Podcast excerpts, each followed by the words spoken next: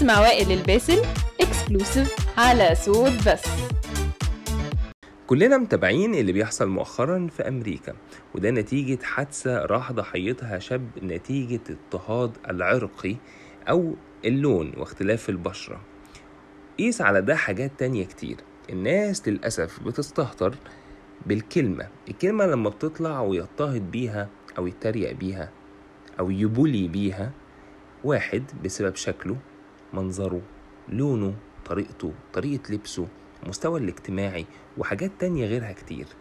ما بالك بقى بلد بحجم أمريكا أكبر دولة في العالم وممكن تنهار اقتصاديا بسبب اللي بيحصل.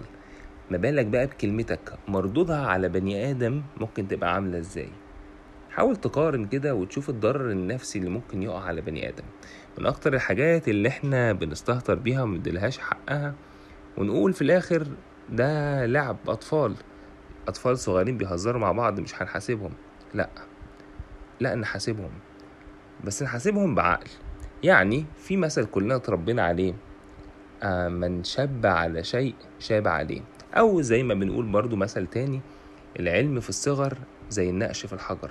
الكلمة اللي هتقولها لطفل وهو صغير هتنقش فيه وتفضل موجودة ومحفورة فيه طول حياته. فياريت نوعي الناس الصغيرة والأطفال. ونتكلم معاهم ونفهمهم مردود الكلمة دي عاملة إزاي وتأثيرها.